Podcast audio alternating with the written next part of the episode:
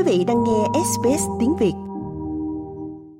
Thời gian lễ hội trong năm nay đã quay lại một lần nữa. Trong khi người Úc tràn ngập mua sắm Giáng sinh, những kẻ lừa đảo đang lợi dụng mùa lễ hội này. Telstra cho biết họ đã thấy sự gia tăng 66% trong các vụ lừa đảo qua tin nhắn SMS so với năm trước. Ông Darren Polly, một chuyên gia an ninh mạng của Telstra cho biết những kẻ lừa đảo sẽ thử bất cứ điều gì để lấy tiền của bạn từ mã QR, tin ranh và mạo danh các công ty có uy tín đến yêu cầu thanh toán qua tiền gửi trực tiếp. Um, một cái gì đó đã đến trong bưu điện của ai đó bằng đường bưu điện đã đăng ký hay trong hộp thư. Đó là một lá thư và nó có một số để gọi, một đường dẫn để mà click chuột trên đó. Vì vậy, nó là loại tên miền hỗn hợp. Bạn đã có bưu điện, số điện thoại và đó là một trò lừa đảo. Ông cho biết các email và văn bản giả mạo cũng đang trở nên tinh vi hơn khi tin tặc hiện sử dụng trí tuệ nhân tạo để sửa lỗi chính tả và thu hút nhiều nạn nhân hơn.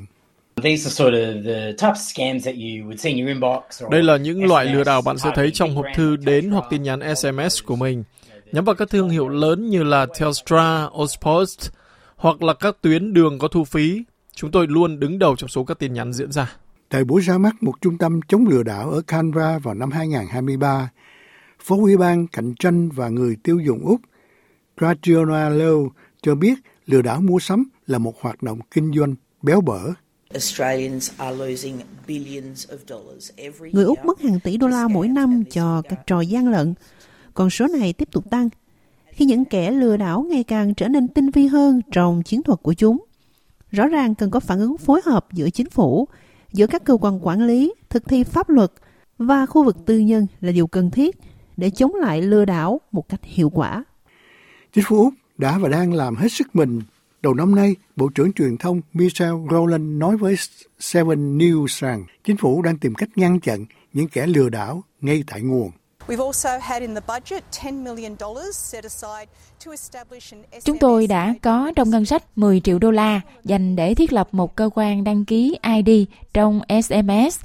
Điều này sẽ cho phép chúng tôi chặn những tên tội phạm đang giả mạo các tin nhắn SMS hợp pháp mà mọi người đã có với các thương hiệu đáng tin cậy như là Australia Post hoặc là ngân hàng để bảo đảm rằng các tin nhắn giả mạo sẽ bị chặn trước khi đến tay người dùng. ACCC cho biết không cách nào dễ dàng để chống lại các trò gian lận, nhưng người mua có thể thực hiện các bước để bảo vệ số tiền khó kiếm được của họ. Các chuyên gia khuyên người dùng trực tuyến nên thay đổi mật khẩu thường xuyên và bật tính năng xác thực đa yếu tố.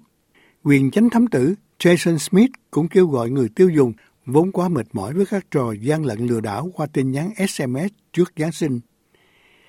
Còn ông Darren Polly cho biết đồng ý với lời khuyên đó và lập luận rằng người mua sắm trực tuyến nên cảnh giác với những điều có vẻ không đúng.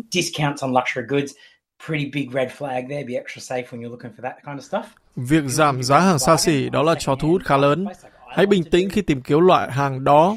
Nếu bạn đang tìm kiếm một món hời trên một thị trường đồ cũ như tôi thích làm, thì hãy chắc chắn rằng bạn lưu tâm.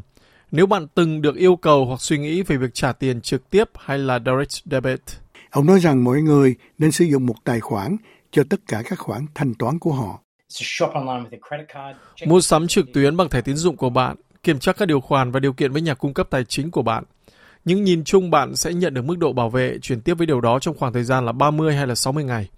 Vì vậy hãy mua sắm trực tuyến bằng thẻ tín dụng của mình thông qua một dịch vụ như là PayPal hoặc là thứ gì đó tương tự và sau đó thì tăng cường bảo vệ tài khoản của bạn. Quý vị muốn nghe những câu chuyện tương tự có trên Apple Podcast, Google Podcast, Spotify hoặc tải về để nghe bất cứ lúc nào.